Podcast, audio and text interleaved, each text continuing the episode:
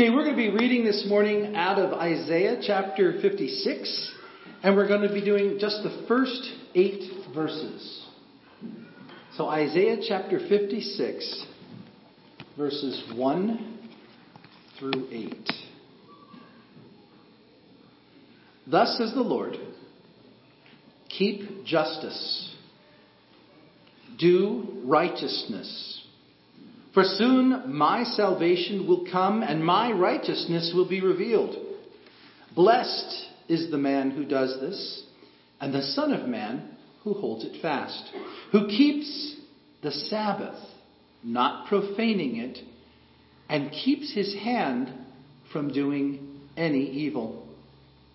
Let not the foreigner who has joined himself to the Lord say, the Lord will surely separate me from his people and not let the eunuch say, Behold, I am a dry tree. For thus says the Lord To the eunuchs who keep my Sabbaths, who choose the things that please me and hold fast my covenant, I will give in my house and within my walls a monument and a name better than sons and daughters. I will give them an everlasting name that shall not be cut off. And the foreigners who join themselves to the Lord to minister to him, to love the name of the Lord, and to be his servants. Every one who keeps the Sabbath and does not profane it and holds fast my covenant, these I will bring to my holy mountain and make them joyful in my house of prayer. Their burnt offerings and their sacrifices will be accepted on my altar. For my house shall be called a house of prayer for all peoples. The Lord God, who gathers the outcasts of Israel, declares, I will gather yet others to him besides those already gathered.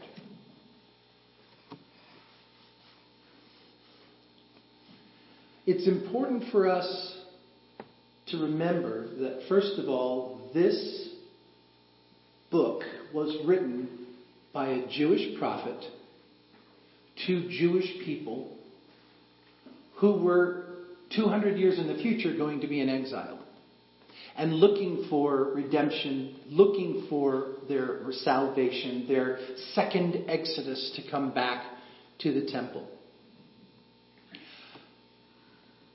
Because if we can understand from their perspective and their cultural feelings, their foibles, their own prejudices, we get a better understanding of why these specific words were chosen, why God felt it was important to say these words. You see, from my 21st century Christian worldview, I read this and go, well, of course. I mean, in Galatians, Paul, chapter 3, verses 26 to 29, Paul wrote, For in Christ Jesus you are all sons and daughters of God through faith. For as many of you as were baptized into Christ have put on Christ. There is no Jew or Greek. There's neither slave nor free. There is no male and female. For you are all one in Christ Jesus. And if you are Christ's, then you're Abraham's offsprings, heirs according to promise. I've been taught that since 1978, when, excuse me, 75, when I gave my heart to Christ. God doesn't see color. He doesn't see gender. He doesn't, he doesn't see nationality. He sees his children. End of story. He loves all. He has welcomed all. Acts chapter 10. You know this story. Peter actually in Acts chapter 8, I believe it is, or 9. I can't remember now. It might be, might be all of 10. Anyway, Peter is on this house, the, the rooftop of Simon the tanner who lives in Joppa. And Peter is having his quiet time with God up on the roof. Now, back then, uh, those roofs were flat with a wall around them, so it was more like a, an outside room. It wasn't like a pitched roof that we like we have. And so he was up on this roof having quiet time with God, and God gave him a vision. It literally says he went into a trance or a meditative state. And he saw this vision of a sheet coming down from heaven full of all what the Jewish people would have called unclean animals. And the voice of God calls to Peter and says, Peter, rise, kill and eat. And Peter says, Lord, in his trance, Lord, I can't do that. I have never allowed any defilement by eating unclean animals. I can't do that. And the Lord says to Peter, That which I have declared clean, don't you dare call unclean. And then that sheet was taken back up into heaven.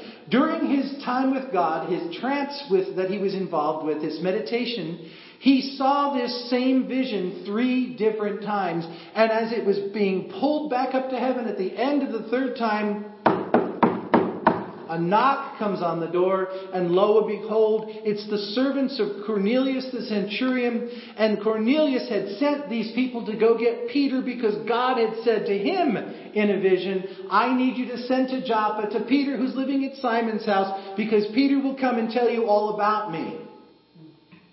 Now, why was this important? Because Peter, who was a Jew, who loved God, who tried to honor God through his righteous life, went, I'm not supposed to go into the house of a Gentile. But God has just now convinced me when He calls something clean, I can't call it unclean. And so, of course, I will go with you. And then if you go to verses 34 and 35 in Acts, Peter opens his mouth and says, after hearing the whole story from Cornelius about all that God had said and done in his life, Finally, Peter says, Truly, I understand that God shows no partiality, but in every nation, anyone who fears him and does what is right is acceptable to him.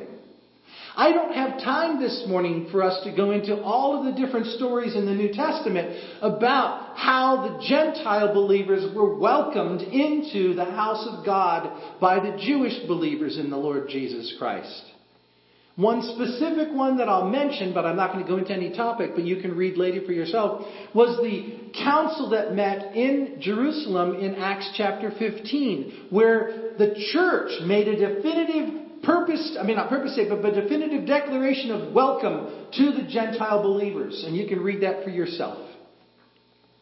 So we in the 21st century, from our Christian worldview, if you've done any, I've been done, brought up in any way in the church, you know from the earliest days of your faith training, God accepts all people, regardless of who they are.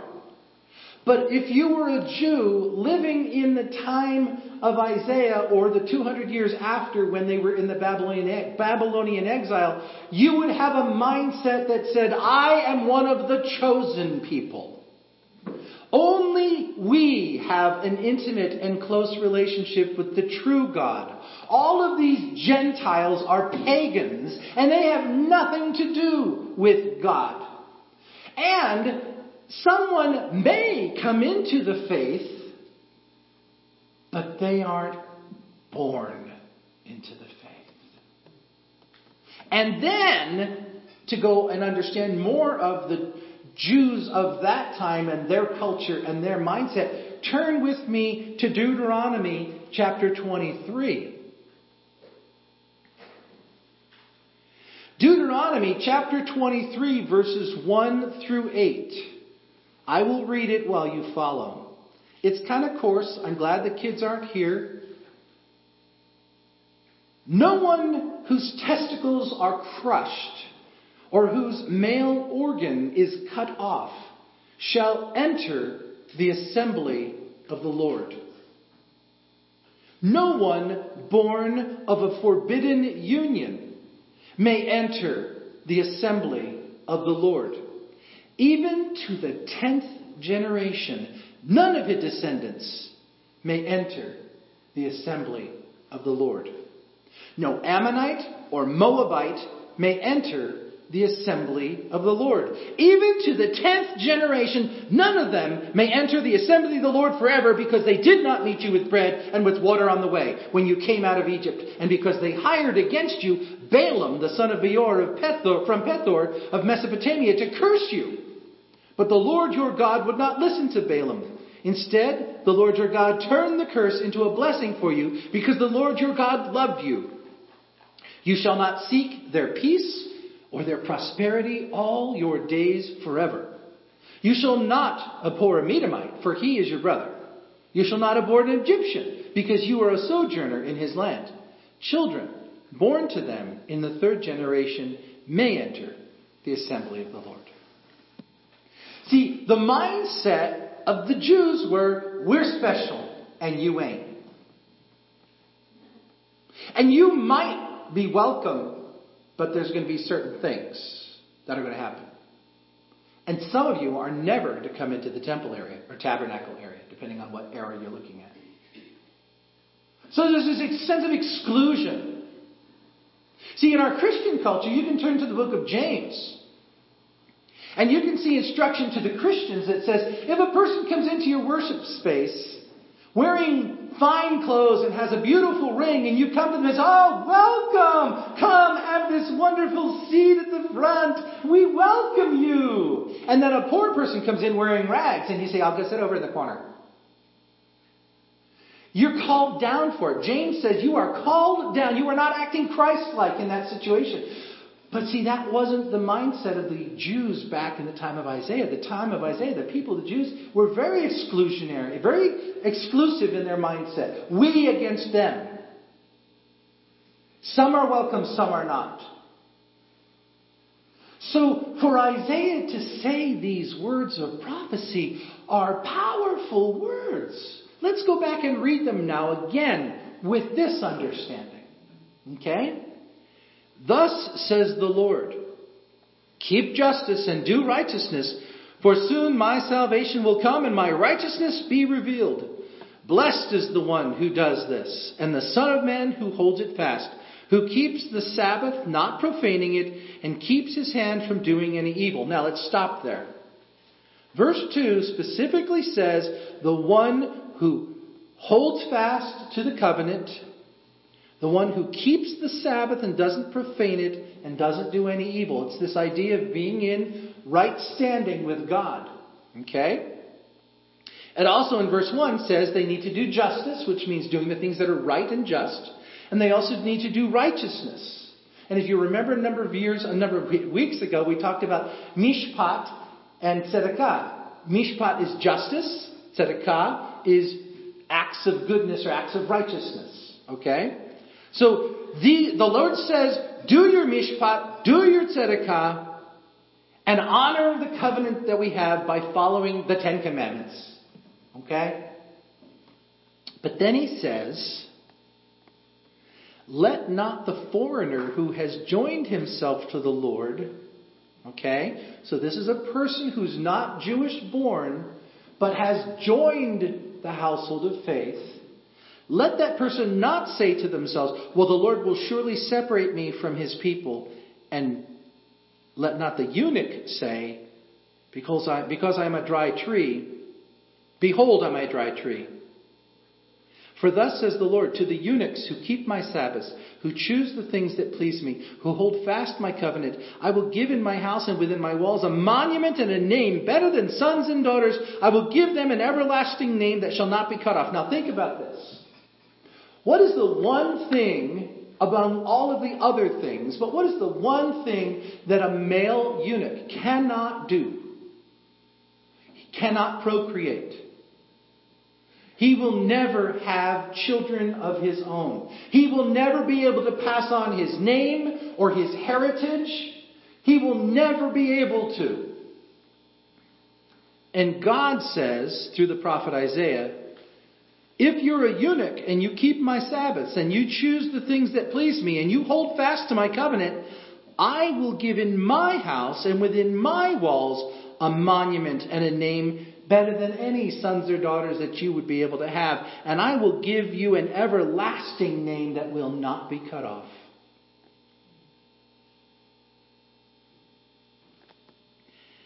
And then let's go back up to verse 3, uh, 3 again. The first part of it says, Let the foreigner who has joined himself to the Lord say, The Lord will surely separate, let the Lord, let not the foreigner say this, the Lord will surely separate me from his people. And it goes on in verses 6, 7, and 8 to talk about how God is not going to separate them. I wanted to share with you a story out of my own life. I have a child who got pregnant out of wedlock. And she was in this relationship with this man not because she loved him so much, but because she wanted to be pregnant. Her words to us were, I wanted to have someone in my life who would love me unconditionally. That's why she got pregnant, so she could have a child that she could love and that would love her unconditionally. When she found out she was pregnant, she went to the man who was the father of the child, and the man said to her, Let's go to the legal office on base and we'll draw up a contract. I'll never seek visitation rights. You never seek financial support. And we'll just call it fair. And I told my daughter she was crazy if she did something like that. But hear the heart of this man. He wanted nothing to do with the child. My daughter kept the child because she wanted to have someone to love her. Now, off in the background, there's a man named Paul. Paul likes my daughter, and uh, he loves her, but he has never expressed that to her. And he has seen her in this relationship with this other man and said, I'm not going to porn in. If she's involved with somebody else, I'm not going to do anything to jeopardize that. And then he sees her pregnant and abandoned. And Paul comes up to this woman, my daughter, and says, I have loved you from afar. And I want to continue to love you if you will have me. And I promise you, I will be a father to your child. And he was gloriously a wonderful husband and a wonderful provider and a wonderful father to, their, to that first child. And then my daughter Robin got pregnant a second time. And fear rose up in my heart because I thought, yeah, now that you have one that's yours, what's going to happen to my first grandchild? And I've watched now for 16 years or so. And the individual has loved all of the children in the house equally. He has honored all of them equally. He has disciplined all of them equally. He has provided for all of them equally. There is no mine versus this one. Now, does our oldest grandson know that he is not biologically the child? Yes, he knows that. He's known that from an early age, but there's been no difference relationally. And that's what I see here in the Word of God, talking about the foreigner who enters into the household of God and honors the Father. And the Father says, God says, I welcome you into my house. There is no distinction between my natural born and you, the foreigner, who has come into my house. I love you equally. These are profound words for the Israelites to hear. Because our law says But you saw in John what I shared with the kids this morning. But the law says I'm supposed to stone her. What do you say? I say, love her. If you have to stone her, let the one that doesn't have any sin be the one to throw the stone. Otherwise, love her. Forgive her. Welcome her back into your community and give her a chance to be the person that God has called her to be. And so God, even in these early days of his workings the, with the people, is saying, I love more than I am worried about justice. There was a purpose and a reason for all of that in the beginning, but you need to recognize that I have set some of that aside. And if you're really struggling because, well, we're talking all about New Testament stuff, Pastor, we're not talking about Old Testament stuff. You're saying that Isaiah is changing the way God is communicating? Well, I can point back before Isaiah where God said it. And if you look in 1 Kings chapter 8, verses 41 to 43, you will see King Solomon kneeling on a platform at the dedication of the temple of God. And in verses 41 through 43, Solomon prays this prayer in front of the entire nation of God and says, Likewise, when a foreigner who is not of your people Israel comes from a far country for your name's sake. For they shall hear of your great name and your mighty hand and of your outstretched arm. And when he comes and prays toward this house, here in heaven, your dwelling place, and do according to all for which the foreigner calls to you, in order that all the peoples of the earth may know your name and fear you as do your people Israel. And that they may know that this house that I have built is called by your name. So even in the time of Solomon, God was prophetically speaking saying, I welcome anyone, regardless of their biological heritage. I welcome anyone who's willing to come into right relationship with me. Now, there's an interesting thing here that it's just just to, to look at, not necessarily that you need to you know, dwell on, but it says it says in verse 3, excuse me, verse 2, it says, To the one who keeps my Sabbath. Verse 3, excuse me, verse 4, To the eunuchs who keep my Sabbath. And then verse 6, talking about foreigners, everyone who keeps the Sabbath and doesn't profane it.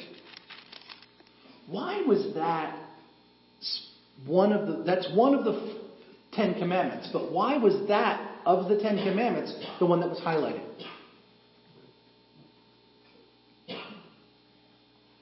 Because that was the one that set them apart. That was the one that was a public view, setting them apart from the rest of the community. I don't do anything between sunset on Friday and sunset on, sunset on Saturday because that is a Sabbath that I have dedicated as holy unto the Lord. I don't profane it by doing extracurricular activities or work because I honor God with my life. My entire world is based on His teachings. My entire life is trusting Him. And as a result of His command, I honor Him by setting aside that 24 hour period for Him and for my rest. And it literally set the Jewish people apart from the rest of the world. Because, again, our 21st century mindset, Western especially mindset, doesn't get it. There was no such thing as a weekend back in the time of the people of God of this, uh, uh, in the Middle East. There was no such thing as a, a five day work week. You just worked. But God said, you take one day and you don't work. Renee's dad used to pastor in Oklahoma before he moved to Texas, back in the late 50s and early 60s. And there was a particular Sunday, and this was documented in the newspaper, so you know it's real. But there was a particular Sunday where there was a, a this was a, a, country that they raised wheat, was it? I believe it was wheat. Anyway, um, some grain in the field. And there was a particular Sunday where there was a horrible, horrible storm coming. And all of the farmers were out on a Sunday morning with their, with their combines trying to bring in as much of their grain as they could before it got decimated by hail. And this one farmer got up, put on his Sunday best, and went to church. Happened to be in Renee's dad's church, I think. And he, when asked about it, he said, I trust God. If God wants to take my crop, it's his business. But this is his day. I'm not going to dishonor him. And when it was all said and done, his was the only field that wasn't damaged by the storm. Literally, you could see the damage, damage, damage, damage, damage to the fence. Nothing Fence, damage, damage, damage, damage, damage. His crop was left untouched so that he could bring it in on Monday. Now, does God do that all the time? Well, what Solomon said here was, May they do this and may you receive them so that the whole world will know that you are God. Jesus taught his disciples in the Sermon on the Mount do your good works before men so that they will see what you're doing and turn and in turn glorify your Father who is in heaven. It's not see your good works so that you can get all the accolades. The whole purpose of, doing the good works is to point people to Christ.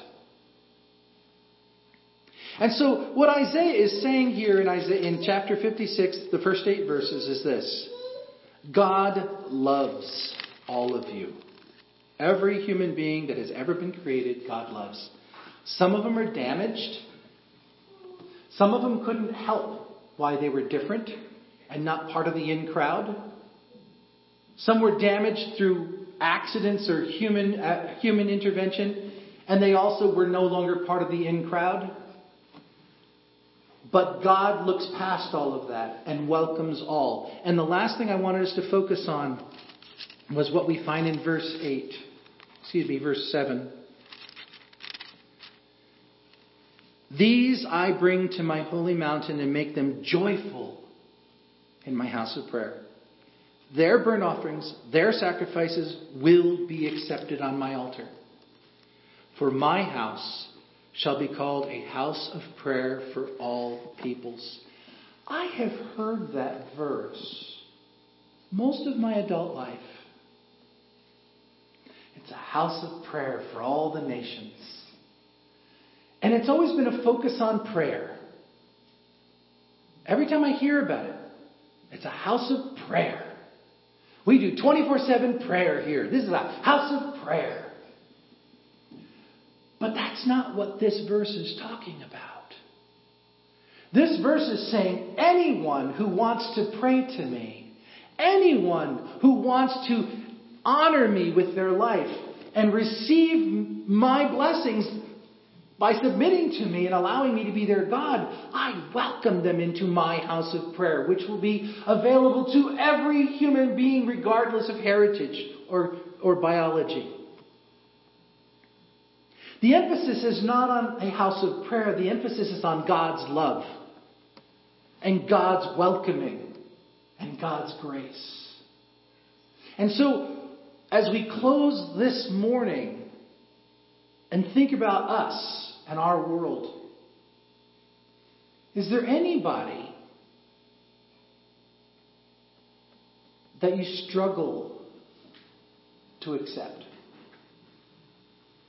If they were to come to faith in Christ and decided they wanted to come to this church, would you have any opposition to that? Would your heart go, not my church. I don't want them here. Because if they if you do have any of that at all, even if it's a little bit, God's going to hold you accountable for that. There's a story I'll leave us with in this idea of acceptance in God's love.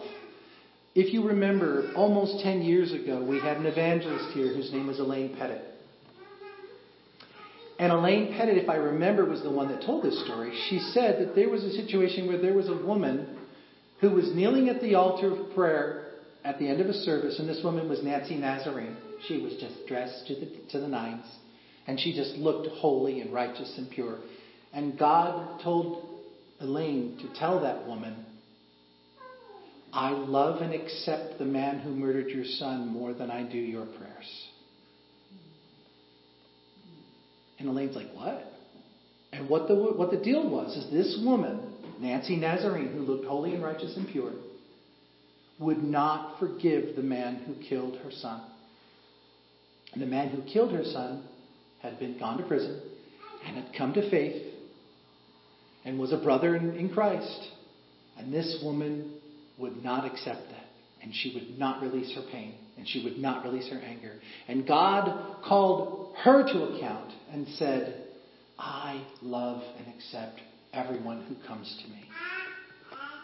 And if you're not willing to offer that love and that grace and that forgiveness, I don't receive your prayers. Those are hard words to hear. But that's the reality, folks.